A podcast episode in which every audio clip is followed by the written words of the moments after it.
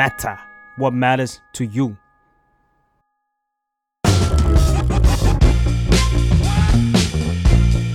อาดัลหรือยัง เรื่องผู้ใหญ่ที่มหาลัยไม่ได้สอน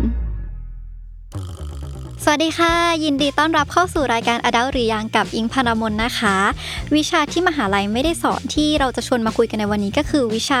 โตแล้วกินอะไรดี ซึ่งวันนี้อิงก็ชวนพี่ป่วยนักกำหนดอาหารมาช่วยแนะนำของกินต่างๆ ที่จะทำให้เรากินได้ดีขึ้นและกินได้อร่อยขึ้นค่ะ สวัสดีค่ะ สวัสดีค่ะยินสวัสดีค่ะสคืวัสอดีอค่ะย่างทุกคนี้นคืออย่างนี้ขอค่ะขอเท้าความก่อนว่า มีความรู้สึกว่าตอนเด็กๆอะเราจะถูก แบบเหมือนกำหนดว่า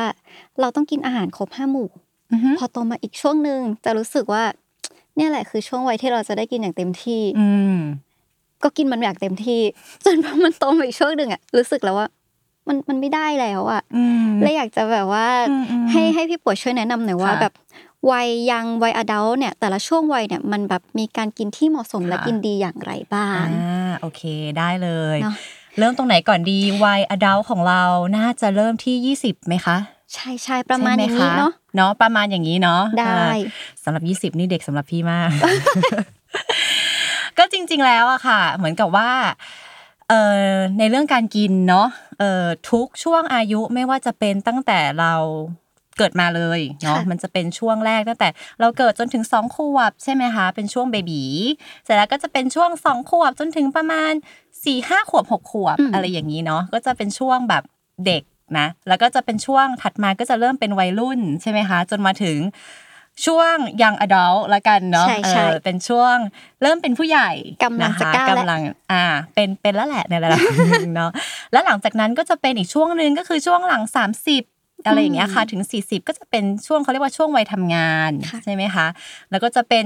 40 จนถึง 50 กว่ากว่าๆถ้าเป็นช่วงนี้ของผู้หญิงเราเขาก็จะเรียกว่าช่วงก่อนวัยหมดประจำเดือนอืมแล้วหลังจากนั้นก็จะเป็นช่วงหลังวัยหมดประจำเดือนอะไรอย่างเงี้ยค่ะ มันก็จะแบ่งเป็นช่วงอายุประมาณนี้เนาะทีนี้ถ้าพูดถึงเรื่องช่วงอายุเอ่อยังอดัลของเรานะคะ ส่วนใหญ่แล้วอะอย่างที่น้องอิงบอกก็คือ พอเราเริ่มมีอิสรภาพใช่ไหมคะเราก็มักจะรู้สึกว่าอย่างบางคนที่เหมือนกับว่าโดนบังคับ เรื่องการกินมานาน ก็จะเริ่มมีความแบบตะบะแตกเนาะอยากกินนู่นกินนี่ไปหมดเลยแล้วด้วยความที่พอเราเริ่มทำงานใช่ไหมเรามีอำนาจเงินเนาะใช่เราก็อยากจะจับจ่ายอยากจะให้เขาแบบเศรษฐกิจคล่องตัวใช่ไหมเราก็จะเริ่มแบบอยากกินนู่นอยากกินนี่ฉันซื้อฉันมีเงินซื้อ ใช้อำนาจเงินแก้ปัญหาได้หมดอย่างนี้ใช่ไหมแต่ทีเนี้ยมันก็จะติดตรงที่ว่า ช่วงอายุเนี้ยมันจะเป็นช่วงที่เรารู้สึกเขาเรียกว่าอะไรใส่ใจกับรูปร่างหน้าตาของตัวเองด้วยอืมใช่ไหมคะค่ะมันก็จะมีความขัดแย้งที่ว่า เอออยากกินนู่นอยากกินนี่ไปหมดเลยอะอะไรก็น่ากินไปหมด แต่กินนี่แล้วมันจะอ้วนไหมกินนี่แล้วมันจะโอเคไหมเนี่ยไปอ่านมานะในไอจีใน YouTube นู่นนี่นั่นเนอะเขาบอกว่าห้ามกินอันนี้อันนี้อะอะไรอย่างนี้ใช่ไหมคะ มันก็จะมีความขัดแย้งกันสองฝั่งเนาะแต่จริง ๆ แล้วอะ หลักง่าย ๆ ในการกินน่ะ มันง่ายมากจนคนไม่อยากพูดถึง เพราะมันขายไม่ได้มก็คืออย่างที่น้องไอซ์บอกก็คือ กินให้ครบห้าหมู่ค่ะ ค่ะ แต่ทีเนี้ยพอมันเป็นแมสเซจที่บอกว่ากินให้ครบห้าหมู่ใช่ไหมกินผักให้เยอะ กินให้พอดีอย่างเงี้ย มันไม่เซ็กซี่เลยอะแล้วมันแบบ ไม่ได้อร่อยสำหรับทุกคนด้วยนะ การกินแบบทำอ่าถูกจำกัดบวกกับอะอย่างส่วนตัวเองเลย ไม่กินผักค่ะ ก็ยิ่งรู้สึกว่า ถ้าเราต้องกินดีคือการต้องกินผักตลอดเวลาทุกมื้ออ่าฮะหรอแล้วอ่าฮะมันก็คือมือมื้ออาหารของฉันมันไม่อร่อยแล้วอ่านึกออกใช่ คือคนส่วนใหญ่มักจะมีความคิดที่ว่าสมมุติถ้าเราจะกิน เราจะต้องเปลี่ยนเลยทันทีนึกออกไหมอืมสำหรับน้องอิงก็คือแบบเฮ้ยถ้าจะกินดีมันต้องกินผัก กินผักเยอะๆ กินผักทุกมื้อ สสสเขาบอกว่าต้องกินผักครึ่งหนึ่งของจาน กินยังไงก็ไม่ถึงอย่างนั้นไม่มีน่ะทางใช่ไหมอะทีเนี้ยมันเลยทำให้ทุกอย่างมันดูยากเนาะสำหรับแมสเซจที่เราบอกว่ากินผักให้เยอะขึ้นใช่ไหมคะกินให้พอดี พอดีคือเท่าไหนล่ะ ใช่ไหมทีนี้ในความว่าพอดีอะไรเงี้ย ส่วนใหญ่แล้วเขาก็จะเอาคำว่าแคลอรี่มาจับ เพราะมันอืมเป็นตัวเลขมันจับต้องง่ายใช่ไหมคะกับการที่บอกว่าโอเค คนเราวันหนึ่งสมมติอายุเท่านี้ต้องกินให้ได้ประมาณ 2,000 แคลอรี่ต่อวันใช่ไหมมันฟังดูแบบโอเค มันวัดได้ง่าย เวลาเราอ่านฉลากเราก็เห็นว่ากี่แคลอรี่เนาะอ่าเราเปิดได้ว่านี้กี่แคลอรี่ใช่ไหมคะแต่ทีเนี้ยคำว่าพอดีเนี่ยมันอาจจะไม่ใช่ 2,000 แคลอรี่สำหรับหญิง หรือสำหรับพี่มันอาจจะไม่ใช่สองพันอะไรอย่างเงี้ยอ๋อมันแล้วแต่คือร่างกายคนเรามันไม่เหมือนกันเลย ใช่ไหมของอีจะเป็นแบบหนึ่งของน้องสาวอิงก็อาจจะเป็นอีกแบบหนึ่งอะไรอย่างเงี้ยมันไม่ได้มีตัวเลขที่มาบอกได้ว่า คนวัยนี้ต้องกินเท่านี้โปรตีนกี่กรัม หรืออะไรอย่างนี้อืมมันทำให้เรามีความเขาเรียกว่าอะไรหมกมุ่นกับตัวเลขมากเกินไปใช่อะไรอย่างเงี้ยเนาะเออแล้วยิ่งแบบพอเราโดนสื่อประโคมเยอะๆว่าแบบต้องกินอย่างนี้อย่างนี้มันจะยิ่งแบบ เอาควักตาช่างมาเลยถึงไหมนะ อะไรอย่างเงี้ยหรือแบบผักเนี่ยทำยังไงดีกุ้มใจจังเลยกินยังไงก็ไม่ถึง ใช่ไหมแบบไฟเบอร์ 40 กรัมต่อวัน อย่างเงี้ยใครจะไปกินถึงอย่างเงี้ยนึกออกปะเออ เพราะฉะนั้นน่ะในวัยเนี้ยค่ะที่เรารู้เรารู้ว่า เราอะมีเรื่องการงาน เรื่อง การใช้ชีวิตอะไรที่เราต้องคิดอีกเยอะมาก มีการที่เราอยากจะเข้าสังคม มีอะไรอย่างนี้เนาะ เราก็ไม่อยากจะมาแนะนำหรอกว่าให้แบบต้องกินอย่างนี้อย่างนี้อย่างนี้ แต่ทีเนี้ยพี่คิดว่าพี่มองว่าเราให้หลักที่มันกว้างๆ ที่เรารู้สึกว่ามัน flexible แล้วคนเราปรับใช้ได้อืมง่ายกว่า น่าจะดีกว่าเนาะ ใช่ใช่ใช่เพราะแค่นึกภาพว่าแบบ อะพี่ก็ผ่านยุคอายุ 20 กว่ามาอย่างนี้ใช่ไหมคือเราแบบทำงานก็เครียดแล้ว เวลาก็ไม่มีปาร์ตี้ก็อยากไปอย่างเงี้ยแล้วคือยังไงจะต้องให้มานั่งแบบนับผักกี่กรัม ตลอดเวลาเหรอมันก็ไม่ใช่ใช่ไหมคะเพราะฉะนั้นน่ะคือคำแนะนำง่าย ๆ เลยก็คือเราควรจะปรับการกินให้เข้ากับการใช้ชีวิตของเราอืมซึ่งอันเนี้ยพี่ก็ตอบไม่ได้ว่า แต่ละคนใช้ชีวิตยังไงขึ้ใช่นไหมอยู่แต่ละวิธีการใช้ถูกต้องชีวิตใช้ใช่ชีวิตประจำวันกิจวัตรประจำวันของถูกเราต้องใช่ค่ะ มันขึ้นอยู่หลายปัจจัยก็คืออย่างเช่น อะอย่างแรกเลยเวลาตื่นนอนใช่ไหมเพราะว่าเราต้องพูดถึงมื้อเช้า ตื่นนอนกี่โมงเนาะหรือแม้แต่พักกลางวันอย่างเงี้ยค่ะ บริเวณรอบนั้นมีอะไรให้เรากินบ้าง เราทำอาหารไปกินเองไหม อืมอะไรอย่างนี้เนาะมื้อเย็นอะกว่าจะฝ่ารถติดกลับบ้านไป เอ๊ะเรามีอะไรที่บ้านกิน หรือจะโทรสั่งอะไร Grab ดีอะไรอย่างนี้ใช่ไหมหรือบางอย่างที่ต้องแบบบางวันที่ต้องไปแบบปาร์ตี้กับเพื่อนอีกอย่างเงี้ย มันก็ไม่ใช่ว่าเราจะมานั่งแบบกำหนดได้ทุกวันเนาะว่าเราจะกินอย่างนี้อย่างนี้มันก็เครียดตายใช่ไหมเพราะว่าจริง ๆ ความเครียดเนี่ยเป็นหนึ่งปัจจัยสำคัญมาก ๆ กับสุขภาพมากกว่าการกินอีกเนาะการความเครียดการนอนอย่างเงี้ยค่ะอืมแล้วก็ความ active เนาะมันเป็นค่ะ factor อื่น ๆ เยอะแยะมากที่มีผลกับสุขภาพเรา โดยเฉพาะในวัยนี้อย่างเงี้ยค่ะ เพราะฉะนั้นน่ะคือพี่ก็ไม่ได้อยากจะบอกว่า เออเราต้องกินกี่กรัม กี่กรัม กี่แคลอรี่อย่างนี้เนาะเอาเป็นว่าหลักที่ให้ง่าย ๆ เลยก็คือหนึ่งสังเกตความหิวของเราก่อน ความหิวของเรา ใช่เคยสังเกตไหมคะ ถ้าจะสังเกตอะ อิงจะใช้วิธีการสังเกตคือท้องร้องก่อน อืมแต่ถ้าท้องไม่อืมร้องอะ บางทีต่อให้ตั้งแต่เช้าอะอืมจนถึงเย็นแล้วถ้ามันไม่ร้องอะก็จะอืมรู้สึกว่าไม่หิวแล้วก็ไม่กินอย่างเงี้ย อะโอเค ทีเนี้ยเราสังเกตง่ายๆ คือบางครั้งเราจะมีอาการของความหิวใช่ไหมคะ อย่างเช่นบางคนตื่นมา บางคนที่แบบเหมือนกับกินอาหารเช้าจนเป็นอ่าเป็นนิสัยใช่ไหมตื่นมาเขาก็จะมีความแบบหิวข้าว ท้องร้อง หรือบางบางคนที่แบบอะสมมุติเราไม่หิวใช่ไหมคะ แต่ว่าเราตื่นมา มันจะมีอาการแบบสมมติผ่านมาสองชั่วโมงหลังจากตื่นนอนเนี่ยเราจะมีอาการหงุดหงิดอ่า ปวดหัว คิดอะไรก็ไม่ออกเลยอะไรอย่างเงี้ย แต่ท้องไม่ร้องนะอ่าอ่าอ่านึกออกไหมเคยมีไหมเคยเจอไหมอาจจะมีแล้วอาจจะมีทุกคนแล้วเคยเจอไหมคะมันเป็นมันเป็นอาการที่เหมือนกับว่ามันเป็นอาการของร่างกายเหมือนกันแหละ ที่บอกว่ามันต้องการอาหารแล้แต่วมันมีอะไรแบบอยู่ในท้องแล้วนะมันต้องลงมาได้แล้วใช่ใช่ถึงแม้เราบอกว่าท้องเราไม่ร้องอะไรอย่างนี้ แต่ว่าอ่าน้ำย่อยเราอาจจะออกมา มันอาจจะออกมาจากอาการอื่นๆอย่างเช่นไม่มีแรง คิดอะไรก็ไม่ค่อยออกอะไรอย่างเงี้ยรู้สึกโหยเนาะรู้สึกง่วงนอนทำไมมันไม่ตื่นอะไรอย่างเงี้ยค่ะเพราะว่าร่างกายเรายังไม่ได้รับพลังงานที่ควรจะต้องได้อ่าทีนี้อย่างแรกเลยก็คือสังเกตร่างกายตัวเองอืมทุกมื้อสามมื้อใช่ไหมคะเพราะเชื่อเลยว่าหลาย ๆ คนที่ทำงาน หรือใช้ชีวิตไม่เคยสังเกตว่าเราหิวหรือมีอาการอะไรอย่างนี้เลย ใช่ไหมใช่ร่างกายเราพยายามจะบอกแต่ว่าเราไม่เคยสังเกตไม่เคยใช่ฟังเขาเลยเนาะเพราะฉะนั้นอย่างแรกก็คือฟังเขาก่อนอืมนะ ถึงอะสมมติถ้าเราบอกว่า ฟังแล้วแต่ว่ามันไม่เห็นบอกอะไรเลย ไม่เห็นได้ยินเสียงอะไรเลใช่ยอิงที่แบบเงียบมากอะเงียบมาก ก็เอาเป็นว่างั้นเราลองกำหนดว่าอะภายในเราตื่นนอนหนึ่งถึงสองชั่วโมง อย่างนี้ อืม หิวไหมถ้ายังไม่หิว แต่เราหาอะไรนิดๆเข้าปากรองท้องก่อนละกันอืมแล้วสิ่งที่เราอยากแนะนำให้ ใส่ร่างกายเราในยามเช้าก็คืออะไรที่หนึ่งมีโปรตีนค่ะ โปรตีนก็คือที่เราจะได้ยินว่าอยู่ในเนื้อสัตว์เนาะอะทีนี้นอกจากเนื้อสัตว์มันก็จะอยู่ในไข่ในค่ะนมนะคะ อย่างถ้าสมมติใครกินแพลนต์เบสก็อยู่ในถั่ว ถั่วต้มอืมข้าวโพดต้ม นมถั่วเหลือง อะไรอย่างนี้เนาะก็นี่คืออาหารที่เป็นโปรตีน เราแนะนำว่ามื้อเช้าเนี่ยค่ะสำหรับโดยเฉพาะสำหรับวัยทำงาน ต้องมีโปรตีนเพราะว่าอะไร เพราะว่าโปรตีนจะทำให้เราอิ่มนาน อืมมันจะไม่มีอาการแบบว่า หิวแบบก่อนที่จะเที่ยงหรือช่วงสิบโมงอะไรเงี้ยทำงานอยู่แล้วก็แบบโอ้ยหิวเริ่มรู้สึกแบบไม่มีสมาธิกระสับกระส่ายแล้วอะไรเงี้ยโปรตีนน่ะจะช่วยให้เราอิ่มท้องนานอืมทีนี้โอเค พอเรามีโปรตีนมาช่วยทำให้เราอยู่ท้องหลังจากที่เราแบบว่าอุ้ยท้องร้องอะไรอย่างนี้แล้วใช่ไหมอีกอย่างหนึ่งที่เราจะต้องมีสำคัญมากเลยคาร์โบไฮเดรตอืมหรือที่เราเรียกกันว่าคาร์บ เนาะก็คือพวกนี้ก็จะเป็นพวกแป้งแป้งใช่ไหมแป้งต่าง ๆ อย่างเช่น มีอะไรบ้างอิงพอนึกออกไหมถ้าแบบหลักๆก็คงเป็นแบบข้าว เป็นอะไรอย่างนี้เป็นหลักอ่าสุดข้าวและข้าวเหนียวหมูปิ้งอะไรอย่างนี้ใช่ใช่ใช่ข้าวขนมปังอ่าใช่ไหมคะใช่อ่าเส้นก๋วยเตี๋ยวอะไรก็ตามเนาะพาสต้า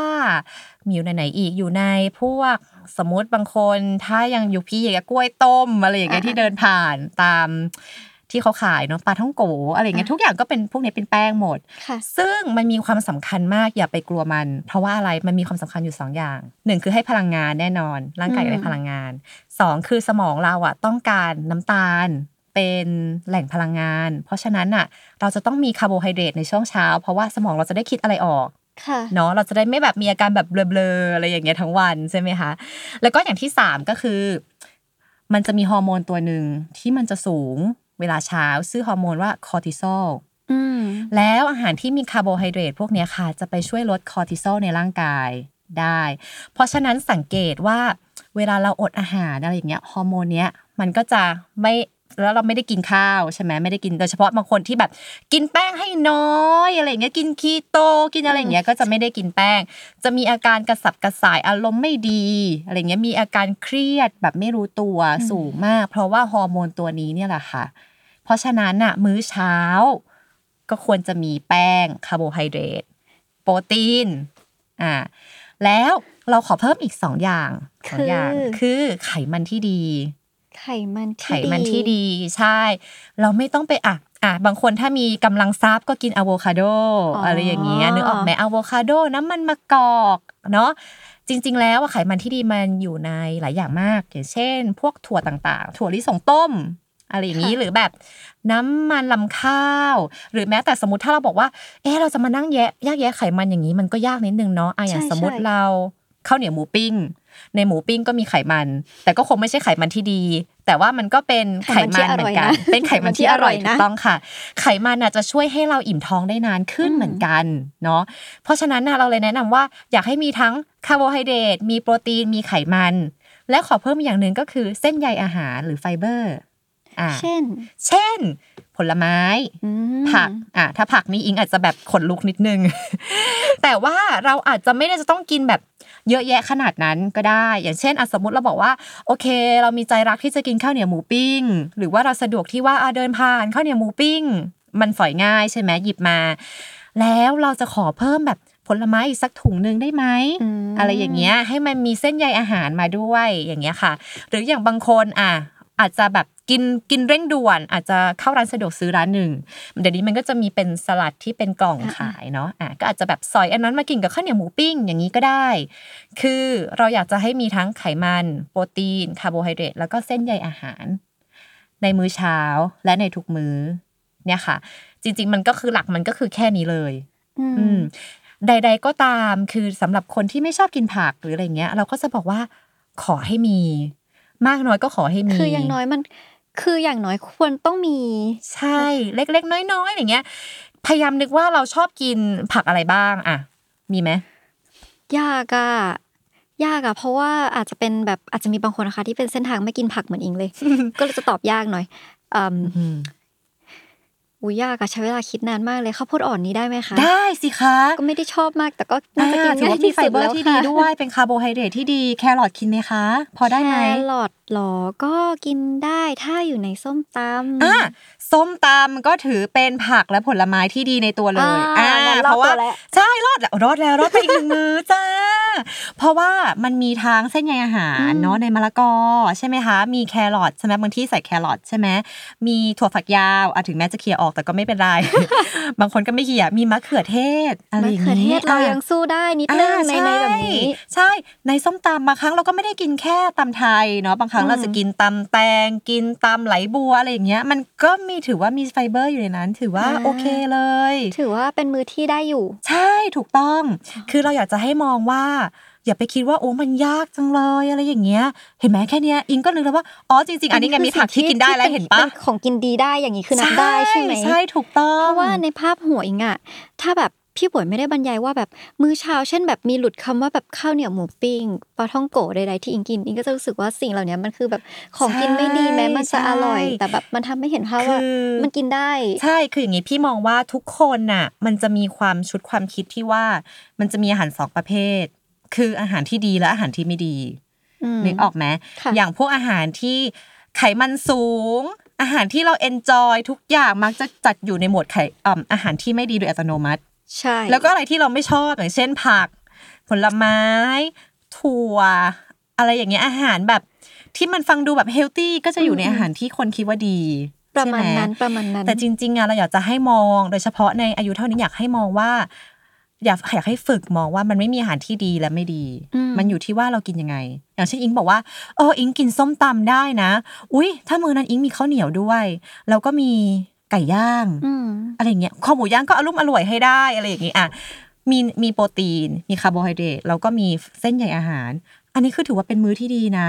อืมก็คือจบเลยในหคือนึ่งคือถือว่าครบได้อยู่ถือว่าครบ ใช่ใช่อ่านับว่าเป็นกินดีได้นะคะทุกใช่คนคือเราอยากให้ใช้คำว่ากินอย่างสมดุลอย่างนั้นมากกว่า เพราะถ้ากินดีเราจะมีความคิดว่าแบบต้องเป็นแบบกินดีสเต็กอกไก่แล้วก็มีผักใช่ผักผักผักผักผักผักใช่ผักผักอาจจะไม่ใช่เวของเราคือไม่เหอิมาะงกับอะเรารู้สึกว่าอิงกินได้สเต็กอกไก่นะแต่ผักก็จะวางไว้ ประดับเหมือนเดิมอะอะเห็นไหมมันไม่ใช่เวของเรา เราก็ต้องหาอะไรที่มันเป็นเวของเรา ใช่ไหมเราถึงจะทำได้ ไม่งั้นพี่บอกไปว่า ทุกคนคะกินผักให้ได้ห้าห้าถ้วยต่อวันอย่างเงี้ยอืมยาก็กยากใช่ไหมทำไม่ได้แล้วพอทำไม่ได้เราทำไง เลิกทำอืมไม่ทำอะค่ะ ฉันจะกลับไปกินเหมือนเดิม อะมันก็จะทำให้แบบทำไมชีวิตฉันยากขึ้นอีกทั้งๆที่แบบ จริง ๆ แล้วเรื่องโภชนาการควรจะเป็นเรื่องที่ง่าย ใช่เพราะเพราะมันใกล้เป็นเบตัวสิกด้วยใช่ มันเป็นเรื่องเบสิกของร่างกายเรา มันควรจะง่ายสำหรับเราใช่ไหมเพราะฉะนั้นเวลาที่มีใครมาถามพี่ว่า กินอะไรดีคะพี่ก็ถามอย่างแรกเลยว่า ชอบกินอะไรคะอืมอืมใช่ไหมเพราะถ้าเราไม่ชอบเราก็จะไม่กินมันเลย ใช่ เออสมมติถ้าพี่บอกคนไม่ชอบกินผักว่า ต้องกินบรอกโคลีให้ได้วันละสองหัวค่ะทำไงอะฉันเลิกคุยกับลี่ละค่ะ ฉันเดินหนีแล้วค่ะ พูดอะไรอะไม่เข้าหูมันมันไม่ได้อะมันไม่ได้มันค่ะไม่พี่ได้มันไม่ใช่ อะไรอย่างเงี้ยนึกออกไหมอืมเออเพราะฉะนั้นน่ะพี่ก็เลยจะอยากจะให้โฟกัสที่ว่าเราต้องไปถามตัวเองก่อนว่า เราชอบกินอะไรอืมแล้วเราถึงกลับมาออกมามองภาพใหญ่ว่า โอเค เราชอบกินอันนี้ สิ่งที่เราชอบกินมันจัดหมวดหมู่เป็นยังไงได้บ้างนะ แล้วเราจะเพิ่มอะไรที่เราแบบ เออ ก็พอกินได้นี่ อะไรอย่างเงี้ย แต่เราไม่เคยรู้ว่ามันมันโอเค เพราะเราคิดมาเสมอว่ามันไม่โอเค อะไรอย่างเงี้ย เออ แล้วแล้วถามว่าถ้าถ้าพี่ปุ๋ยบอกว่าให้เลือกจากแบบเราชอบกินด้วย และในในมื้อวันนั้นน่ะมันมีครบไหมอืมสมมุติว่าหมูกระทะ ค่ะ อย่างเงี้ยมันจัดเป็นหมวดหมู่แบบได้เราสิสามารถคะกินได้ไหมคะ หรือว่าแบบอ่าน้ำมันบนเตานั้นล่ะค่ะผิด อ่า พี่อยากจะให้มองว่า มันกินได้แต่เราอยู่ที่กินมากขนาดไหนอืมพี่มองว่าเราก็คงจะไม่กินแบบหมูกระทะแบบสี่ห้าถาดอะไรอย่างนี้เนาะเพราะว่ามันคงไม่ไหวบางคนอาจจะไหว แต่ว่าพี่อะไอ้นั้นพี่พี่นับถือ แต่สมมุติว่าในสี่ห้าถาดสมมติถ้าเรากินแล้วเราในหมูกระทะมันก็จะมีอย่างผักผักต่างๆอย่างมีวุ้นเส้นมีอะไรเงี้ยข่อ่าใช่ใช่ไหม เราอาจจะกินหมูเหมือนเดิมได้ แต่ระหว่างที่เรากินหมูถาดแรก ขอเพิ่มผักเข้ามานิดนึงลวกลวกลวกลวกอะจิ้มน้ำจิ้มก็ได้หลอกมันหน่อยว่ามันอร่อย หรือมีวุ้นเส้นนิดนึง อะไรอย่างนี้ให้มันมีแป้งที่ดีใช่ไหมคะ แล้วเราลองซิอะสมมุติเรากินหนึ่งถาดเสร็จแล้ว เรามีผักเรากินมะเขืออ่ากินวุ้นเส้น กินไข่เสร็จอ่า ก็เริ่มอิ่มแล้ว แต่ยังไม่อิ่มอนุญาตให้กินหมูถาดสองได้อ่าแต่แค่ขอเพิ่มอันนี้คั่นรายการนิดนึงก็คือเพิ่มผักเพิ่มใช่คือเพิ่มสัดส่วนสารอาหารในส่วนอื่นๆถูกต้องเข้ามาแทรกค่ะกับโปรตีนใช่หลักที่เราชอบใช่แทรกกับไขมันที่ไม่ดีถูกต้องอะไรอย่างนี้ใช่ใช่อ่าคือ keyword คือคำคำว่าเพิ่มค่ะเราอยากจะให้เพิ่มอะไรที่เรามองว่ามันมันไม่ใช่สิ่งที่เรากินปกติ แต่เราก็พอกินได้แหละ มาคั่นรายการนิดนึง แล้วเราลองเช็คกับตัวเองอะเมื่อกี้พี่ถามว่าเคยฟังเสียงตัวเองไหมว่าหิวไหมใช่ไหมอืมอย่างที่สองเคยฟังเสียงตัวเองไหมว่าอิ่มไหมอ่านึกออกไหมเวลาเรากินเนี่ยมันจะมีวินโดว์ที่ประมาณ 20 นาทีที่ร่างกายเราอะจะส่งไปให้สมองบอกว่าเราเริ่มอิ่มแล้วอะฮอร์โมนมันเริ่มทำงานไปบอกไปบอกสมองแล้วว่า เราเริ่มอิ่มแล้ว แล้วถ้าเราเป็นคนกินเร็วเนี่ยแน่นอนว่าโดยเฉพาะคนทำงานไม่มีใครกิน 20 นาทีแน่นอน ไม่มีใครกินเคี้ยวแบบ คำละ20ครั้งแบบที่เขาแนะนำถูกไหมคะใช่อะทีเนี้ยเราอาจจะต้องไม่จำเป็นต้องเคี้ยวคำหนึ่งยี่สิบครั้ง แต่ขอเวลา20นาทีเนี้ยแล้วลองดูว่า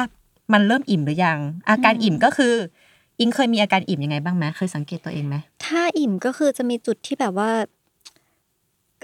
ค้ำคอแล้วม อันไม่รู้ว่าแบบมันมันมันอะอันรนั้อนนานน่าจะเกินอัจนนานมีไปคหอรือเปล่าน่าจะมีคอไปแล้วอันนั้นน่าจะเกินความอิ่มไปนิดนึงแล้วนิดนึง มันจะมีสเกลมันจะมีจุดที่แบบว่ามันรู้สึกว่า เออในจานมันเริ่มแบบไปต่อไม่ไหวแล้อ่าวฮะหรืออะไรเงี้ยมันเริ่มช้ากระบวนอ่ากินการกินแล้วเริ่มมีความเหนื่อยเข้ามาแทรกอ่าปนอะไรทำนองอย่างนี้อ่าด้วย อะอันนั้นอันนั้นก็ก็ถือว่าเป็นทรายที่ดีสำหรับความอิ่ม อันนี้อาจจะเป็นอิ่มในแง่มุมของอิ่มรสชาติอืมซึ่ง จริง ๆ แล้วคนเราก็กินเอารสชาติแหละเอาจริงค่ะๆถ้าเราสังเกตก็คือสมมติในหนึ่งจานของเราเวลาเราเริ่มอิ่มแล้วเราจะเริ่มมองอาหารแบบอืมไปอีกคำนึงก็ได้แหละ แต่ว่ามันก็มันก็ก็ได้ แต่ไม่ไปก็โอเค ถ้าเทียบหมูกระทะคือเราจะเริ่มปิ้งให้เพื่อน อ่าถูกต้องเราจะแบบเราจะเริ่มมีน้ำชิ้นใจนี้ก็ต่ออกัร่นอยและนะกันอะไรอย่างเงี้ยเอาสิแกเดี๋ยวฉันอะไรปิ้งทำนองให้อย่างนั้นอะไรอย่างนี้เลยเริ่มมีใช่การแบ่งปันเกิดขึ้นในสังคม เนี่ยแหละ มันจะเริ่มแบบมีอาการการอิ่มใช่ไหม มันมันร่างกายเราอะคือถ้าเราเริ่ม slow down นิดนึง เราลองฟังเสียงเขานิดนึง เราจะรู้เลยว่าเราอิ่มที่สุดไหน ซึ่งส่วนใหญ่ถ้าลองสังเกตดูนะ สมมติหมูกระทะใช่ไหมสมมติถ้าจานที่สามที่สี่มาถึง แล้วถ้าเราฟังดีๆอะเราจะไม่ไปถึงจานที่สามที่สี่แน่นอน เราจะอยู่ที่จานที่สองให้สามนิดนึงเลยอย่างนั้นน่ะเออแบบ มันจะมีความแบบนิดนึงที่เราจะรู้สึกแบบ อืม เออ โอเค มันก็โอเคนะ อย่างเงี้ยอืมให้เราฟังตรงนั้น แล้วมันจะไม่เลยเถิด อืม และยิ่งถ้าเราเพิ่มแบบมีตัวช่วยของเรามีผักมีวุ้นเส้นมีอะไรเข้ามาอีกในมื้อหมูกระทะใช่ไหมเราจะยิ่งได้ยินสัญญาณนั้นเร็วขึ้นอืมเพราะว่าผักมีไฟเบอร์ ไฟเบอร์จะทำให้เราอิ่มเร็ว และอิ่มนาน เพราะฉะนั้นมันก็จะเป็นตัวช่วยที่ทำให้เรา เออ เออก็อิ่มเนาะอะไรอย่างเงี้ย ไม่ต้องไปต่อก็ได้นี่ อะไรอย่างนี้ด้วย ในทางกลับกันที่บอกว่าถ้าเราแบบ เลิกกินหมูกระทะ หรือว่าเช่น โปรตีนที่มันเยอะมากๆค่ะเราควรจะมีไฟเบอร์ หรือว่ามี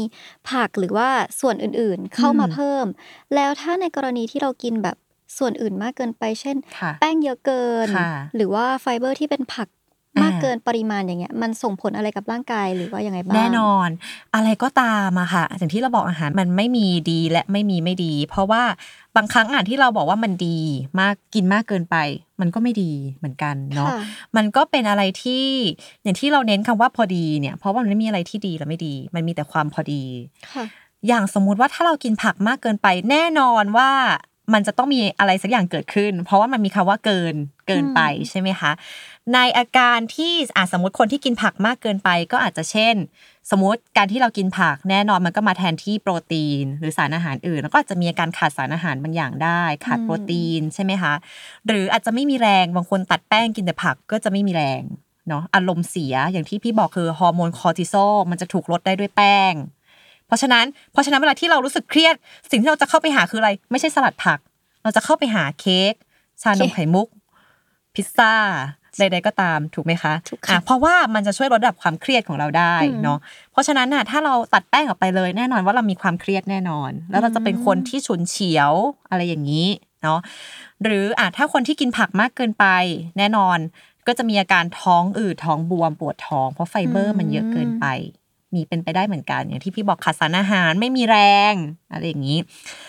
แล้วในอายุเท่านี้ 20 กว่าเนี่ยเรายังไม่ค่อยเห็นผลหรอก เพราะว่าร่างกายเรามันคือจุดแม็กซ์ของมันที่มันจะทำงานได้ดีที่สุดใช่ไหมคือคะร่างกายยังเผาผลาญถูกย่อยต้องได้อยู่ร่างกายยังรับได้ ถึงแม้ว่าร่างกายเราจะมีความเครียดต่อร่างกาย มันมีความเครียดต่ออารมณ์ใช่ไหมแล้วก็มีความเครียดต่อร่างกายด้วย การไดเอทหรือว่าการจำกัดอาหารเนี่ยหรือการออกกำลังกายที่บ้าคลั่งเกินไปเป็นความเครียดต่อร่างกายค่ะ เพราะฉะนั้นมันก็มีส่งผลในระยะยาวที่ว่ามันจะทำให้เราเกิดโรคต่างๆมากขึ้น แต่ว่าณตอนเนี้ยเราเราไม่เห็นเราไม่เห็นผลอยู่แล้ว เพราะว่าเรายังเด็กใช่ไหมอืมแต่พอเราเริ่ม 30อะเราก็จะเริ่มแล้วมีอาการแบบสมัยนี้คือแบบปวดข้อก็เร็ว ใช่ไหมมีอาการนู่นมีอาการนี่แบบหลายอย่างมาก มันก็มาจากที่ว่าการใช้ชีวิตต้องกลับไปถามตัวเองว่าแบบใช้ชีวิตตอน 20เนี่ยเราใช้ชีวิตยังไง อืมอย่างถ้าพี่ ถ้าพี่อยากจะย้อนกลับไปบอกตัวเองตอนอายุแบบ 20 กว่า พี่ก็จะบอกว่า อย่าไปเข้มงวดกับตัวเองมากเกินไปเลย เพราะด้วยความที่ตอนนั้นน่ะ เราเรียนมาเรามีความรู้ว่าแบบกินนี่ดี กินนี่ไม่ดีอย่างที่ทุกคนพูดกันอยู่ตอนเนี้ยค่ะกินนี้สิมันดี เราก็จะกินแต่ดีดีดีดีดีแล้วเราก็จะมีความเครียดเรื่องกินมาก เราจะแบบหมูกระทะไม่ได้ เราจะต้องนับชิ้นว่าเรากินได้กี่ชิ้นอะไรอย่างเงี้ย มันส่งผลระยะยาวให้แบบพี่มีโรคที่เกี่ยวกับความเครียดนะอายุ 30 กว่าอืมอย่างเช่นโรคแบบลำไส้แปรปรวนอะไรอย่างเงี้ยที่มันเกิดจากความเครียดอย่างเงี้ยค่ะ ซึ่งจริงๆมันไม่จำเป็นที่จะต้องมี เราสามารถเริ่มต้นที่จะเปลี่ยนแปลงตัวเองได้ตั้งแต่ 20 กว่าอย่างเงี้ยถ้าเรามีความรู้ว่าเราควรจะทำยังไง แปลว่าเรื่องการกินอะมันไม่ได้ส่งผลแค่แบบสุขภาพร่างกายภายนอกภายในใช่แต่มันส่งไปถึงสุขภาพจิตแน่นอขนองที่เราสุดมาก ๆ เลยเหมือนกันมานะกว่ามากค่ะว่า มันจะขับเคลื่อนในชีวิตประจำวันได้ยังไง มันก็มาจากเรื่องถูกการต้องกินเป็นใช่เป็นเรื่องใหญ่อยู่เหมือนกัน เรื่องกินเรื่องใหญ่ค่ะ เรื่องกินเรื่องใหญ่เสมอ แต่กินยังไงมากกว่าอืมอย่างที่พี่บอก แล้วก็กินยังไงให้มันเหมาะกับเราด้วยค่ะอืมไม่ใช่ว่าเราคือส่วนใหญ่สมมติถ้าเราได้รับแมสเซจมาว่า กินอย่างนี้อย่างนี้เราก็มักจะแบบ เออ ต้องกินอย่างนี้อย่างนี้ แต่ว่าอย่างที่บอกคือเราได้ลองมา กรองดูไหมว่ามันเหมาะกับเราหรือเปล่า มันเหมาะกับเราจริงๆไหมค่ะอะไรอย่างเงี้ย คนไม่กินผักพี่บอกให้ กินผักสิกินผักครึ่งจานสิไม่มีทางเกิดขึ้นอืมแต่ถ้าพี่บอกเขาว่า เริ่มพี่ขอเริ่มกินผักแบบ มื้อหนึ่งขอมาสักสองช้อนได้ไหมอะไรอย่างเงี้ย แล้วมันมีงานวิจัยเยอะมากที่บอกว่าไอ้นิสัยที่ทีละนิดทีละนิดแบบทีละสองช้อนทีละช้อนอย่างเงี้ยเขาเรียกว่า micro habits เนาะมันคือนิสัยเล็กๆเล็กๆเล็กๆที่ สมมุติถ้าเราทำไปสักพักหนึ่งมันจะติดเป็นนิสัยยาวๆไปอืมแล้วมันจะเป็นเหมือน positive reinforcement คือเหมือนกับว่าเป็นอะไรที่ทำให้เรารู้สึกว่า เฮ้ย ฉันทำได้ แล้วมันจะทำให้เรายิ่งเหมือนกับอยากถีบตัวเองไปทำให้ได้มากขึ้นอืมเหมือนเป้าของเรามันสูงไปโดยอัถูกตต้โนองเพมัราะเราติทำได้แล้วนี่อ่าอะไรอย่างเงี้ยเออเพราะฉะนั้นนะเวลาที่เราแนะนำเราก็จะแนะนำว่าค่อยๆเป็นค่อย ๆ ไป เราจะไม่บอกให้ทุกคนแบบกินผักทุกมื้อ กินผักมื้อละครึ่งจานอะไรอย่างเงี้ย ถึงแม้มันจะเป็นคำแนะนำที่สากลทั่วไปที่มันดี แต่เรารู้ว่าไม่ได้ทำได้ทุกคนอืมเราอยากให้แบบปรับของแต่ละคนให้ได้มากกว่า อย่างของอิงเนี่ยพี่แค่ขอว่า เอออิงเพิ่มแบบ ผักให้พี่ซักมื้อละสองคำได้ไหมอะไรอย่างเงี้ยแบบสมมติถ้าอิงจะกิน ข้าวอ่าข้าวราดแกงอย่างงี้ก็ได้ อิงจะกินไก่ทอด อิงจะราดแกงอะไรก็ได้ แต่พี่ขอแบบผัดผักที่มีแบบข้าวโพดอ่อน มีแครอทอะไรอย่างเงี้ยให้พี่แบบสักสองคำอะไรอย่างเงี้ยได้ไหมอะไรอย่างเงี้ยอิงจะไม่ให้พ่อกับแม่ดูอีพีนี้เลยอะเพราะเขาคงจะแบบว่า เห็นไหมอิง ไปทำสองช้อนสองไปช้อนทำอย่างเงี้ยสองช้อนอิงทำได้ อิงทำได้ใช่ไหมสองช้อนทำได้ไหมต้องลองดูอะ คำว่าต้องลองดูถือเป็นจุดอ๋อเริ่มต้นมีใจที่ถือดีว่ามีใจอยู่ใช่ เพราะบางคนอย่างเงี้ย เวลาที่เราให้คำแนะนำใช่ไหมเราจะบอกว่า ก่อนที่เราจะให้คำแนะนำใคร เราต้องดูความพร้อมของเขาอืมอะถ้าเขาแบบ ก็พอทำได้ เราก็จะรู้สึกอุ้ยโอเค เรามีความหวังแล้วเออแต่บางคนที่จะแบบไม่เลยก็ ไม่ได้อืมไม่ได้ ไม่ได้อะพี่ยากอะ เอาใหม่ได้ปะอะไรอย่างนี้ แบบ อย่างเงี้ยคือเราก็จะรู้ว่า ไม่เป็นไรเดี๋ยวหาวิธีใหม่ แต่ถ้าอย่างเงี้ยก็พอทำได้โอโอเคโอเคพอได้แหละ แล้วแล้วเออแล้วถ้าสมมติว่าอิงตอบว่าไม่ได้ อืมแล้วมันจะมีแบบว่าการกินอะไรที่มันสามารถค่ะทดแทนทั้งผัก หรือว่าอืมสมมติว่าอิงเป็นคนไม่กินผักอาจจะทดแทนอืมผัก หรือบางคนอืมที่แบบว่า อยากกินเนื้อให้น้อยลงกินโปรตีนให้น้อยลงมันมีค่ะอะไรที่สามารถทดแทนสิ่งเหล่านั้นได้ ถ้าเกิดว่าเราอ่าตอบว่าอืม ทำตามเหล่านั้นไม่ได้อืมเราก็จะถามก่อนว่าอะแล้วถ้าไม่ชอบกินจริงชอบกินอะไรล่ะนึกออกไหมอย่างมันก็ต้องมีแน่นอนอย่างบางคนที่บอกว่า ไม่ชอบกินโปรตีน แต่จริง ๆ แล้วว่าเราชอบกินผลไม้ สมมติอ่ามัมันจะต้องมีอะไรที่ทุกคนชอบแหละสักอย่างหนึ่งอะอะเราก็จะบอกว่า อะได้งั้นพี่ขอเพิ่มผลไม้ได้ไหมอะไรอย่างเงี้ย คือเราจะต้องมา work กับว่าเขาชอบอะไรไม่ชอบอะไรทีละนิดทีละนิด เนาะแล้วอย่างที่พี่บอกคือพอเขาทำได้อะสมมติผลไม้กินได้แล้ว พี่ก็จะเริ่มแบบ เอ๊ะผักอะไรที่มันรสชาติคล้ายๆกับผลไม้ที่เขาชอบบ้างไหมอืมอะไรอย่างเงี้ยแล้วก็จะเริ่มมาแบบงั้นลองอันนี้หน่อยไหมอะไรอย่างเงี้ย แบบนิดนึงอ่าดูว่าเป็นยังไงบ้างอ่าเพราะว่าของพวกเนี้ยมันเป็นเหมือนการเทรนลิ้นเหมือนกันเนาะที่ว่าเรา expose สมมติเขาบอกกันว่าอย่างเด็กเนี่ยถ้าไม่ชอบกินอะไรให้ลองกินทั้งหมด 15 ครั้ง แล้วเหมือนกับว่าลิ้นมันจะคุ้นชิน เหมือนเวลาที่เรากินอาหารรสจัดเนี่ยใช่ไหมบางครั้งที่เราบอกว่าเรากินอาหารรสจัดมามาก ๆ แล้วคนบอกว่าอย่างอย่างถ้าคนที่มีอายุหน่อยใช่ไหมคะต้องลดโซเดียม ลดเกลือลดเค็ม ถ้าให้ลดเลยลดไม่ได้นะ ต้องค่อยๆ ปรับ เพราะว่าลิ้นเราอะ มันจะต้องใช้เวลาในการปรับ อืมแล้วสุดท้ายมันจะทำได้ เพราะฉะนั้นอะ มันมีความหวังอยู่ ถ้าสมมติเราบอกว่า ผักอะไรก็ไม่ชอบอะไรสักอย่าง แต่ชอบกินอันนี้นะ อะมันก็เป็นงานของพี่ที่จะคิดแล้วว่า โอเค รสชาติอะไรคล้ายๆ กันบ้างวะอะไรอย่างเงี้ย ลองทำอะไรให้เขากินที่แบบคล้าย ๆ กันไหมอะไรอย่างเงี้ย แล้วจะรู้ว่าเขากินได้ไหม ซึ่งส่วนใหญ่กินได้แน่นอนรับประกันอ่าอืมก็เป็นอีกทริคหนึ่งเนาะ ใช่ เพราะว่าเทรนคนไม่กินผักให้กินผักมาได้เยอะแหละ เป็นความภาคภูมิใจต้องต้องมาลองเรียนเชิญนะคะใช่ต้องมาลองเดี๋ยวเราต้องเราต้องคอนแทคกันหลังมาเยอะๆแล้วแหละใช่เพื่อให้อิงกินได้ใช่แล้วทีนี้ถ้าสมมติว่าเป็นในส่วนแบบพูดถึงเรื่องการทดแทนต่ออืมนะว่า เช่น คนที่บอกว่าเขาแบบว่ามื้อนี้เขาอยากลดโดยการที่กินโปรตีนน้อยแล้วกินพวกโปรตีนเชคอะไรอย่างเงี้ยอืมอืมมันมันทดแทนกันได้ไหมคะ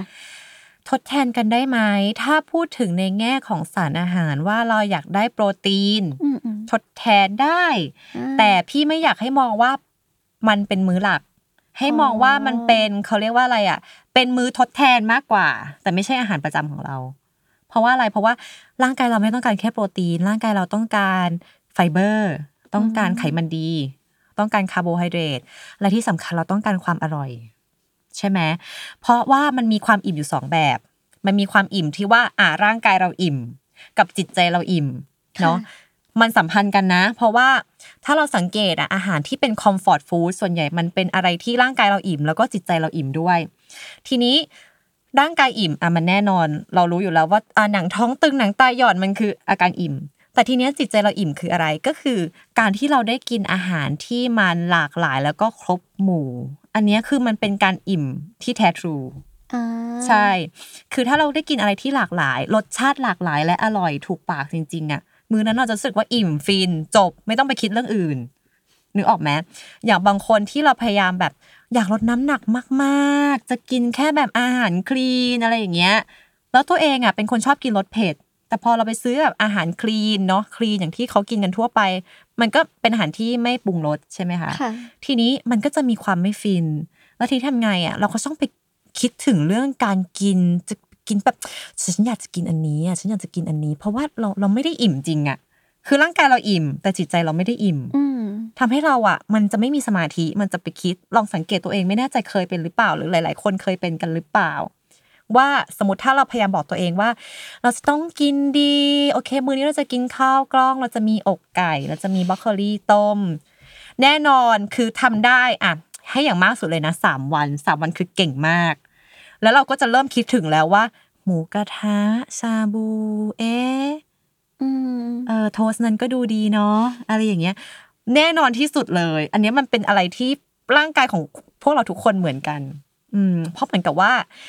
มันอย่างที่พี่บอกคือมันมันไม่ได้อิ่มด้วยจิตใจจริง ๆอะอืมอืมมันไม่ได้รับการตอบค่ะรับร่างกายไม่ได้รับการตอบรับที่มันแบบว่าเติมเต็มจริง ๆ อืมมันก็เลยทำให้เราไม่ได้อิ่ม ไปทางร่างกายแล้วก็จิตใจอย่างนั้นนะคะอือืมม แปลว่าถามว่าวิธีการกินเพื่อลดน้ำหนัก มันดีต่อสุขภาพไหมมันก็ทำให้สุขภาพเราดีขึ้น แต่ว่าอือหือถ้าเรากินได้อย่างเต็มที่แล้วก็สมดุลทั้งหมด มันก็ทั้งดีต่อกายและก็ดีต่อใจเรามากขึ้นถูกต้องกใช่ใช่อืมอยากจะคืออย่างนี้ค่ะ จริง ๆ แล้วลดน้ำหนักเนี่ย ถามว่าดีไหมถ้าคนที่มีปัญหาเรื่องสุขภาพ ก็ต้องตอบว่ามันช่วยค่ะอะอะถ้าสังเกตคือพี่ก็จะ เป็นเคสตลอด พี่จะไม่ได้บอกว่าลดน้ำหนักดีอ่าแต่ว่าเคสคือถ้าคนที่ต้องการลดเพื่อสุขภาพจริง ๆ อันเนี้ยถือว่าโอเคค่ะแต่ถ้าเราต้องการลดเพราะว่าเรามีปัญหาเรื่อง body image อย่างเช่น มีความไม่มั่นใจในตัวเอง มีความแบบเปรียบเทียบรูปร่างหน้าตากับคนในโซเชียลมีเดียอะไรอย่างเงี้ย อันนี้คืออีกเคสหนึ่ง อันนี้คือเป็นเคสที่พี่จะบอกว่า การลดน้ำหนักไม่ได้ดีเสมอไป อือืมมค่ะ เพราะว่าโอ้ยถ้าพูดเรื่องน้ำหนักนี่ก็ยาวเหมือนกันนะคะมันมีหลายประเด็นมากเลยอะเอาเป็นว่าจริง ๆ แล้วอะอย่างที่อย่างที่พี่บอกแหละก็คือไม่ว่าจะลดน้ำหนักหรือไม่ลดน้ำหนักสำคัญก็คือร่างกายเราต้องการความอิ่มทั้งสองอย่างนี้ ค่ะอืมทีนี้ขอย้อนกลับไปนิดนึงว่า ถ้าเราสมดุลร่างกายก็คือการกินให้ครบค่ะทั้งหมดแล้วก็อาจจะควรจะครบทุกมื้อ ใช่ถูกต้อง แล้วถ้าในอืม in case ว่าเอ่อ มีคนแถวๆเนี้ยค่ะเขาแบบว่าวุ่นงานหรือว่าอาจจะอาจจะไม่แถวนี้ก็ได้คนทั่วไป อาจจะเป็นคนแบบยุ่งยุ่งๆแบบอืมการกินอาจจะกินได้แบบหนึ่งมื้อสองมื้อค่ะต่อวัน แต่ว่าอืมเขากินแบบครบสูตร ครบมื้อมอาหารอย่างเงี้ยอืมมันสามารถทดแทนหรือว่านับเป็นการกินดีต่อสุขภาพได้ไหมแบบอาจจะแค่อืมมื้อเดียวหรือสองมื้ออย่างเงี้ย จริง ๆ พี่มองว่าได้อืมเพราะว่าอะไรเพราะว่าเออมีคนดีใจแล้วหนึ่งได้เหรอค่ะ ได้ได้ใช่ไหมแต่คะฟังก่อนค่ะ ฟังก่อนค่ะ ได้แต่ว่าในสองมื้อหรือหนึ่งมื้อนั้นต้องมีสารอาหารที่ครบถ้วนอืมสารที่ครบถ้วนอย่างที่ค่ะบอกก็คือมีโปรตีน มีไขมันที่ดี มีคาร์โบไฮเดรตแล้วก็มีไฟเบอร์ค่ะ ถ้าสองมื้อนั้นมีครบ แล้วเราไม่มีสัญญาณความหิวใด ๆ แล้วสมมติเราไปตรวจสุขภาพแล้วสุขภาพเราโอเค ไขมันไม่ขึ้น ไม่มีโรคประจำตัวอะไร อันนี้ถือว่าโอเคอ่าอ่าเพราะอะไรเพราะว่าอะถ้าสังเกตอย่างสมมตินะ IF ธรรมชาติอย่างเช่น การอยู่วัดใช่ไหมคะค่ะเราก็จะกินแค่สองมื้อเหมือนกันอ่าใช่ใช่แต่ทำไมคนอยู่วัดเขาอยู่ได้อ่าใช่ไหมใช่เออจริง ๆ แล้วมันคือ ถ้าเราได้สารอาหารที่ครบ ครบหมายความว่ามันพอดีกับที่ร่างกายเราต้องการและอย่างที่พี่เคยบอกคือร่างกายเราสองคนอย่างนี้ก็ไม่เท่ากันค่ะอิงอาจจะต้องการอีกแบบหนึ่งพี่อาจจะต้องการอีกแบบหนึ่งอะไรอย่างนี้ เพราะฉะนั้นถ้าเรากินตามที่ร่างกายเราต้องการ แล้วเราไม่มีสัญญาณความหิว ไม่มีโรคอะไรที่แบบว่าทำให้เราแบบรบกวนชีวิตและจิตใจ ก็ถือว่าโอเค อืมอืม ผ่านมีอไหมยู่นะคะผ่านอยู่นะ คนแถวนั้น พอได้อยู่ มีไหมคะหลาย ๆ คน ทีนี้พอพูดเรื่องว่ากินไม่ครบค่ะ แต่ว่ากินไม่ครบมื้อ แต่ว่ากินครบอืมสารอาหารค่ะแต่ถ้าสมมุติเราทดแทนมือเพราะเราคิดว่าเออกินไม่ครบมื้อแต่เรากินมื้อเดียวแล้วอะเราสามารถทดแทนมื้ออื่นอืมแทนโดยการแบบ กินขนมแทน กินอืมน้ำแบบเช่นแบบชานมอืมหนึ่งแก้วใหญ่ในหนึ่งอ่ามื้มื้อหนึ่งมื้อเที่ยงแทนอะไรอย่างเงี้ยอะฮะเราเราอ่านันับแทนได้ไหมคะ ถ้าตอบในแง่มุมของปริมาณแคลอรี่เราแทนกันได้อ่าแต่ถ้าตอบในแง่มุมของสารอาหารไม่เหมือนกันทำไมล่ะคะ อะเบรกแล้วหนึ่ง คืออย่างนี้ค่ะ คือถึงแม้ว่าแคลอรี่ต่อแคลอรี่มันเท่ากันเนาะเพราะมันคือน้ำตาลอะแป้งย่อยไปก็เป็นน้ำตาลอืมแต่สารอาหารที่เราจะได้จากสมมติอะพี่บอกว่า ข้าว ข้าวกล้อง กับชานมไข่มุก อะไรอย่างนี้นะ สมมตินะข้าวกล้องสามทัพพี เท่ากับชานมไข่มุก แก้วเล็กแก้วหนึ่งปริมาณแคลอรี่เท่ากันนะ ทีนี้แต่ว่าชานมไข่มุกได้อะไร ได้น้ำตาล และน้ำตาล และน้ำตาล ซึ่งถ้าเรามีอาการดาวๆอยู่ มีความเครียดไม่ว่ากันครั้งหนึ่งเราโอเค แต่ในข้าวสมมุติถ้าเป็นข้าวกล้องเราได้อะไร เราได้วิตามิน B เราได้ไฟเบอร์ เราได้อะไรที่ พวกแบบสารอาหารวิตามินเกลือแร่ที่สิ่งเนี้ยให้เราไม่ได้นึกออกไหมค่ะเพราะฉะนั้นถ้าตอบว่าแคลอรี่ต่อแคลอรี่เท่ากันแทนกันได้ แต่ถ้าตอบว่าในแง่มุมของสารอาหาร มันก็ไม่เท่ากันอืมแต่ถ้าพูดถึงเรื่องจิตใจ ถ้าเราบอกว่ามันต้องการจริงๆอะค่ะ หัวหน้าค่ะ หัวหน้าบ่นมาอะไรอย่างเงี้ยเครียดได้อืมแต่ว่าเราก็แค่ขอว่า อะกินแค่ชาลมไข่มุก อิ่มตอนนั้นจริง แต่อีกสักชั่วโมงหนึ่งสังเกตมันก็จะเริ่ม หิวอืมเพราะว่าค่ะมันเป็นอะไรที่น้ำตาลสูง แล้วมันก็จะสวิง พอสูงปุ๊บน้ำตาลในเลือดเราก็จะลงต่ำสวิงอย่างเงี้ยค่ะ เราก็อาจจะให้เพิ่มว่ากินได้แต่มื้อนั้นน่ะ เราขอกินสักส้มตำไก่ย่างด้วยได้ไหมแล้วค่อยไปกินชานมไข่มุก อะไรก็ตามที่มันมีแบบโปรตีนมีไฟเบอร์อะไรอย่างเงี้ยเพราะว่าเราอาจจะอยากได้คาร์โบไฮเดรตจากอันนี้แล้วใช่ไหมโอเคไม่ว่ากัน แต่ขอโปรตีน ขอไขมันดีแล้วก็ไฟเบอร์ในมื้อนั้นเพิ่มหน่อยได้ไหมอะไรอย่างเงี้ยสกินก็ได้แต่ว่าพี่ขอแบบ ถั่วต้มสักยี่สิบาท อะไรอย่างเงี้ยให้พี่หน่อยได้ไหมอะไรอย่างเงี้ยนึกออกไหมนึกออกชีวิตง่ายขึ้นไหมก็ก็ง่ายขึ้นอยู่ คือแปลว่าไม่ได้บอกว่าชานมไม่ดีหรือว่าอะไรไม่ดีแต่ว่าค่ะมันสามารถกินให้อิ่มท้องได้แคลอรี่อืมเท่าเทียมกันได้ แต่ว่าอย่างว่าว่ามันคือการที่สารอาหารมันไม่ได้ครบถูกไม่ได้แบบเสริมสร้างใช่ร่างกายให้เราได้ขนาถูดกนั้ต้นองใช่แล้วถ้าเราสังเกตจริง ๆ เราอะ อันนี้จะเป็นการอิ่มใจ ใช่ไหมอ่าใช่ค่ะแต่ว่าในการอิ่มร่างกายหมายถึงว่าในแง่มุมของการได้สารอาหารครบ แล้วเราจะไม่มีการโหย มันมันตอบแทนกันไม่ได้อืมมันแทนที่กันไม่ได้อย่างเงี้ยค่ะ เพราะฉะนั้นน่ะ เราจะกินได้แต่ว่าถ้าอยากให้ร่างกายไม่โหยสารอาหารก็คือเราจะต้องมีโปรตีน มีไฟเบอร์เสริมเข้าไปให้หน่อย นิดนึงก็ยังดีอย่างเงี้ยอืมเข้าใจ แต่ว่าก็คือการแปลว่าเรา การกินที่แบบมันเป็นของดีต่อใจเราอย่างเงี้ยค่ะก็ยังถือว่าเป็นการกินดีได้อยู่ ถูกต้อง ใช่ เพราะว่าการกินดีจริงๆอะอย่างที่พี่บอกมันต้องดีต่อกายแล้วก็ดีต่อใจอืมด้วย อ่าเรายิ่งสมมุติอะไรที่มันดีต่อใจยิ่งห้ามมันจะยิ่งอยากทำค่ะ ใช่ไหมคะเพราะฉะนั้นเราก็จะถือที่ว่าอย่าไปห้ามมัน แต่ว่าเราลองสังเกตร่างกายตัวเองเราดู จริง ๆ แล้วอะไรที่มันดีต่อใจมากๆ อย่างเช่น สมมติชานมไข่มุกใช่ไหมถ้าเราลองสังเกตนะ เรากินติดต่อกันทุกวันเนี่ยไม่ได้ห รือว่าได้ คืออิงอะเป็นคนแบบว่า กินเยอะมากอืมๆเลยอืมแบบอืมวันละอืมอย่างน้อยสองแก้ว หรืออมสามแก้วอืมทุกวันเลยอืมติดต่อกันอืมมาเป็นเวลาอืมอันเนิ่นนานอืมและอิงก็คิดว่ามันไม่ดีแต่ก็รู้สึกว่ามันดีต่อใจมากๆเลยอ่านึกออกเพราะฉะนั้นนะอย่างเงี้ยสมมติในเคสนี้พี่ก็จะบอกว่า อิงยังไม่ต้องหยุดกินก็ได้ แต่ว่าแทนที่จะสามแก้วพี่ขอเหลือสองได้ไหมอ่าอะไรอย่างเงี้ย ลดไปทีละแก้ว แล้วอิงลองสังเกตตัวเอง คือพี่จะไม่บอกเลยว่า อิงลดไปอีกหนึ่งลดไปอีกสองอิงลองสังเกตตัวเองว่ามีการเปลี่ยนแปลงอะไรของร่างกายบ้าง แล้วเราจะเห็นว่ามันจะมีความเปลี่ยนแปลงของร่างกายบางอย่างเกิดขึ้นอ่าอย่างเช่น สมมติบางครั้งที่เวลาเรากินน้ำตาลเยอะๆใช่ไหมคะน้ำตาลในเลือดสมมติน้ำตาลเข้ากระแสเลือดมันก็จะถูกดูดซึมเข้ากระแสเลือด ทีนี้เวลาที่ อะไรที่มันน้ำตาลสูงมากๆเนาะเราเรียกว่าดัชนีน้ำตาลสูงอย่างเช่นน้ำตาลน้ำตาลเพียวๆอย่างเงี้ยดัชนีน้ำตาลมันจะสูงมาก มันก็ทำให้น้ำตาลในเลือดเราอะถูกดูดซึมไปได้เร็วมาก มันก็จะสวิงและอาการที่มันดูดซึมได้เร็วมันสวิงก็คือจะมีอาการเริ่มแบบง่วงนอน ตอนบ่ายๆอะไรอย่างนี้ หรือบางครั้งแบบเวลาเรากินอะไรที่แบบว่าเอ่อน้ำตาลเยอะๆเราก็จะมีอาการแบบอ่อนเพลีย แบบแปลก อะไรอย่างนี้เป็นต้น เพราะฉะนั้นน่ะถ้าเราลองสังเกตว่าเออวันนี้ในหนึ่งวัน ถ้าเราอยากจะลองตัดดู นอกจากเราจะประหยัดเงินไปได้ประมาณร้อยบาทแล้ว เราก็อาจจะได้แบบสุขภาพดีขึ้นมาอีกนิดนึง เราลองทำได้ไหมว่าแค่แก้วเดียวที่เราจะตัดออกเนี่ยแล้วลองดูสองแก้วอีกสองแก้วเราไม่ว่ากันอะอยากกินก็กินได้ แต่เราลองอะสังเกตแก้วหนึ่งเออพอตัดไปชีวิตเราก็ไม่ได้เดือดร้อนมากนี่ อะไรอย่างเงี้ยงั้นเราลองอีกสักครึ่งแก้วแล้วกันอะให้ซื้อสองแก้วเราจะได้รู้สึกว่าเราได้ซื้อสองแก้วแต่พอแต่กินอะแก้วครึ่งเออแก้วครึ่งอีกครึ่งหนึ่งก็เพื่อนกินไหมอะไรอย่างเงี้ยเริ่มแบ่งปัน หรือแบบอืมเก็บไว้ก่อนก็ได้อะไรเงี้ยลองสังเกตดูแล้วเราจะรู้ว่าจริง ๆ แล้วอะเราอะทำได้อ่าแล้วร่างกายเราจะรู้สึกดีขึ้นด้วย มันจะรู้สึกว่า เฮ้ย เรามีแรงมากขึ้น เรารู้สึกว่าเราอ่อนเพลียน้อยลงไม่ค่อยง่วงอืมอะไรอย่างเงี้ยเออลองค่อยๆ สังเกตค่อย ๆ ปรับ ดูอย่าอย่าอย่าเลิกทีเดียวนะ ไม่มีอะไรที่เราเลิกทีเดียวได้นะคะ ต้องค่อยๆ เริ่มปรับทีละนิดทีละนิด โดยเฉพาะสำหรับวัยเนี้ยที่เราแบบยังไม่เห็นผลกับร่างกายเราอะเราจะไม่สามารถหักดิบได้ เพราะว่าอย่างวัยพี่บางคนคือหักดิบ เพราะว่าอืมมันเริ่มแล้วมันเริ่มมาแล้วไอ้น้ำหนักเนี่ยมันเริ่มไม่ลงและอะไรอย่างเงี้ยนึกออกไหมทำไมมันเริ่มอ้วนง่ายเนี่ยเพราะระบบเผาผลาญก็ไม่เท่ากับอายุยี่สิบค่ะเพราะฉะนั้นเราลองสังเกตลงทีละนิดทีละนิด แล้วข้อดีคืออะไรอะ ข้อดีคือนอกจากว่าสุขภาพเราจะดีขึ้น เราจะมีนิสัยที่มัน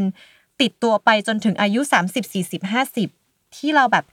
ปรับมาเพื่อให้เราสามารถใช้ต่อไปได้เรื่อยๆ สุขภาพเราจะใช้ไปได้นานขึ้นเรื่อยๆอะไรอย่างเงี้ยเออ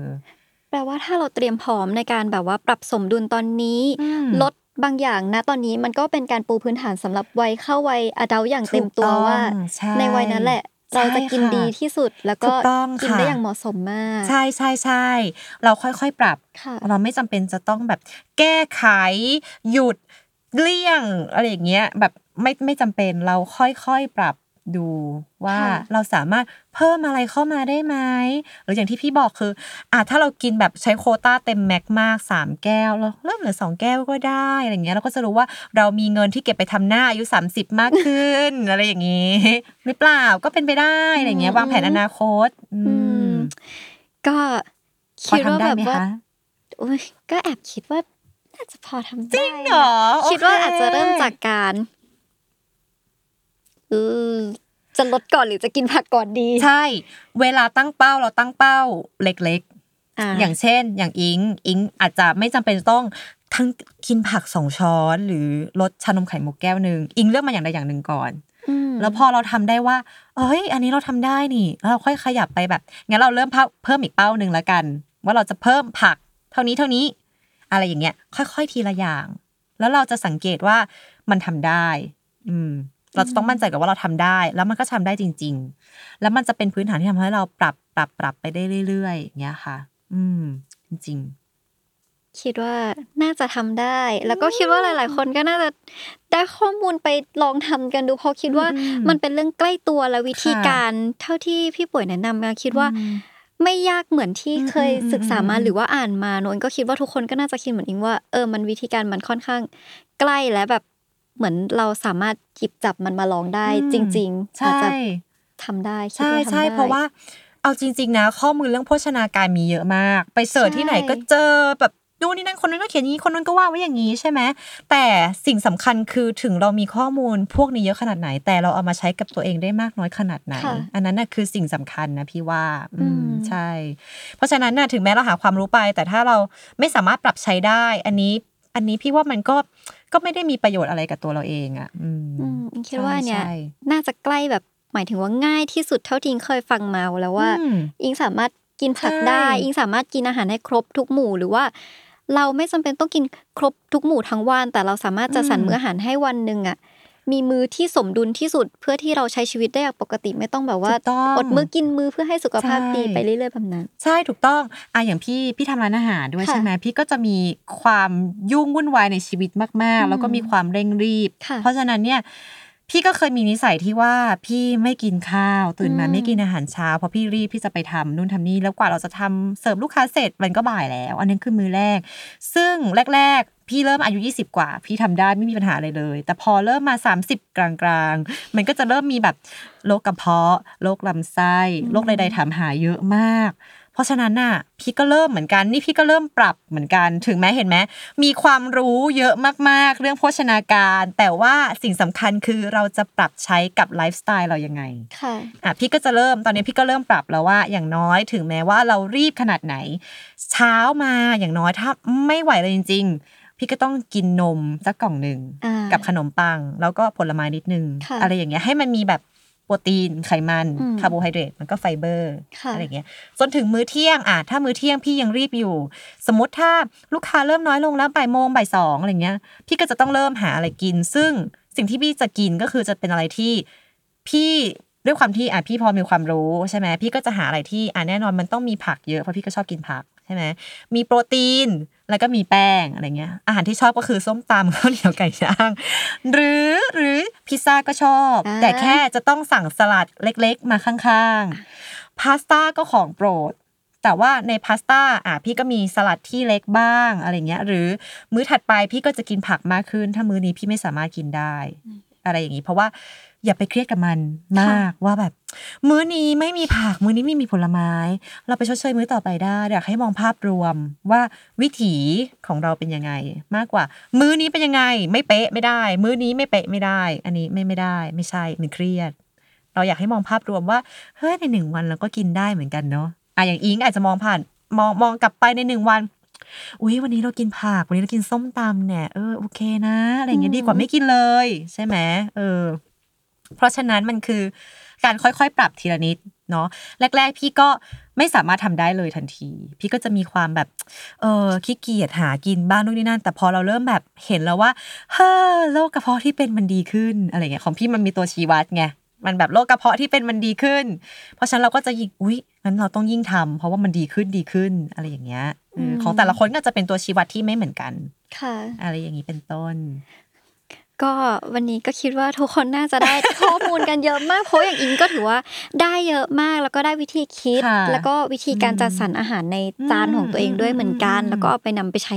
ได้ค่อนข้างง่ายใช่มากๆเลย ใช่หลักก็คือถ้าทบทวนก็คือหลักก็คือทุกมื้อนะคะ จะต้องมีโปรตีน โปรตีนอ่ามีไขมันที่ดี มีแป้งแล้วก็มีไฟเบอร์ ไฟเบอร์ ใช่ไหมอ่าเอาให้ครบ แค่นี้เลย ทุกคนสี่อย่างนะคะใช่ที่ต้องมีข้อสองก็คืออยากให้ฟังความหิวกับความอิ่มของร่างกายเราเนาะ